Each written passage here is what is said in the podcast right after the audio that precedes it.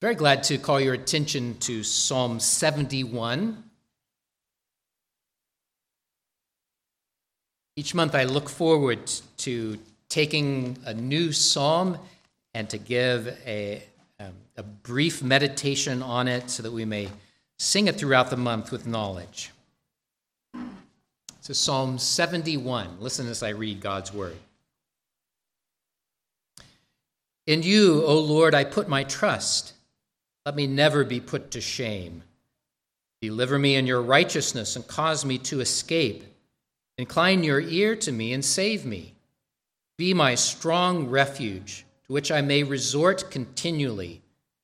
You have given the commandment to save me, for you are my rock and my fortress. Deliver me, O my God, out of the hand of the wicked, out of the hand of the unrighteous and cruel man. For you are my hope, O Lord God. You are my trust from my youth. By you I have been, been upheld from birth. You are he who took me out of my mother's womb. My praise shall be continually of you. I have become as a wonder to many, but you are my strong refuge. Let my mouth be filled with your praise and with your glory all the day. Do not cast me off in the time of old age. Do not forsake me when my strength fails. For my enemies speak against me, and those who lie in wait for my life take counsel together, saying, God has forsaken him. Pursue and take him, for there is none to deliver him. O God, do not be far from me. O my God, make haste to, to help me. Let them be confounded and confused who are adversaries of my life. Uh, confounded and consumed, excuse me. Uh, let them be covered with reproach and dishonor who seek my hurt. But I will hope continually and will praise you yet more and more. My mouth shall tell of your righteousness and your salvation all the day, for I do not know their limits. I will go in the strength of the Lord God. I will make mention of your righteousness, of yours only. O God, you have taught me from my youth, and to this day I declare your wondrous works. Now also, when I am old and gray headed, O God, do not forsake me until I declare your strength to this generation, your power to everyone who is to come. Also, your righteousness, O God, is very high. You, you who have done great things. O God, who is like you? You have shown me great and severe troubles. You who have shown me great and severe troubles shall revive me again and bring me up again from the depths of the earth. You shall increase my greatness and comfort me on every side. Also, with the lute I will praise you and your faithfulness, O my God. To you I will sing with the harp, O Holy One of Israel. My lips shall greatly rejoice when I sing to you, and my soul, which you have redeemed. My tongue also shall talk of your righteousness all the day long, for they are confounded, for they are brought to shame who seek my hurt.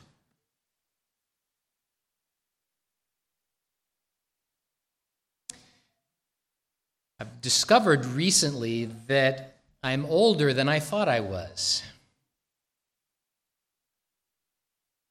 It's funny how that works, isn't it? And I have uh, found myself thinking more than I used to about getting old. In his old age, David reflected on his life and he reflected on God's faithfulness. While there are lots of things in Psalm 71, I want to draw attention to this reflection that though we change, God never changes, and that God still has tasks for us to do, whatever age in life that we are. Now, while I focus on my old age, I want to invite you to recognize that this is a psalm for every age. And I also want to uh, remind you that the psalm is about God and about His being our rock of salvation. And that's where David begins and ends. There's a lot to be said about the subject of God's faithfulness. And there are a lot of angles to it. And David, in reflecting on where he is in life, displays one of those angles God's unchanging nature. So David looks back to his youth. Verse 6 By you I have been held, upheld from birth. You are he who took me from my mother's womb. Then God was with David throughout all of his youth and in his, into his adulthood. He doesn't mention these explicitly, but you could think about how the Lord nurtured and cared for David when he was a young boy. He was watching over his father's sheep. And in the dark of night, when the lion and the bear attacked, God gave him courage and protection to protect the sheep. And then the Lord used that experience to help him to go and to face the enemy of God's people, the giant Goliath. And he would remember back to the Lord's unchanging care for him in this new situation. He could go and face that enemy. And now, David goes on to say, Not only have you taught me from my youth, but now do not cast me off in my old age. Verse 9. Do not forsake me when my strength fails. David is no longer young and strong. This was, would be a time when a warrior king would feel especially vulnerable. Enemies would look and say, David is getting feeble. Now is the time to attack. He is feeble in body, he is feeble in mind. We can, we can have plots against him, and he won't be swift enough to follow along. He is vulnerable. And so David prays, O God, do not be far from me. O my God, make haste to help me. Verse 12. And in verse 18, now also when I am old and gray, O God, do not forsake me. Here's where I resemble that remark. I am old and gray. I'm no longer as young and strong as I once was, and I find myself thinking about those indignities of aging.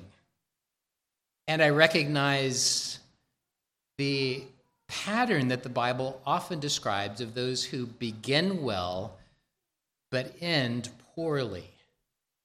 And my desire to not grow weak and feeble in faith, knowing that my body will inevitably do so, my mind as well. So I cling by faith to a God who does not change. Do not be far from me.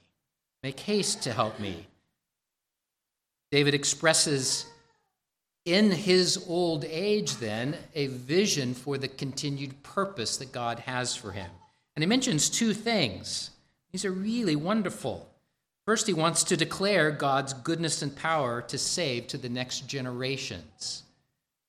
He has a sense that not only was God good to him, but he would be good to his children and to his children's children, to the generations to come. And that was based not on David's unchanging faith, but on God's unchanging promise that would be fulfilled ultimately in Jesus.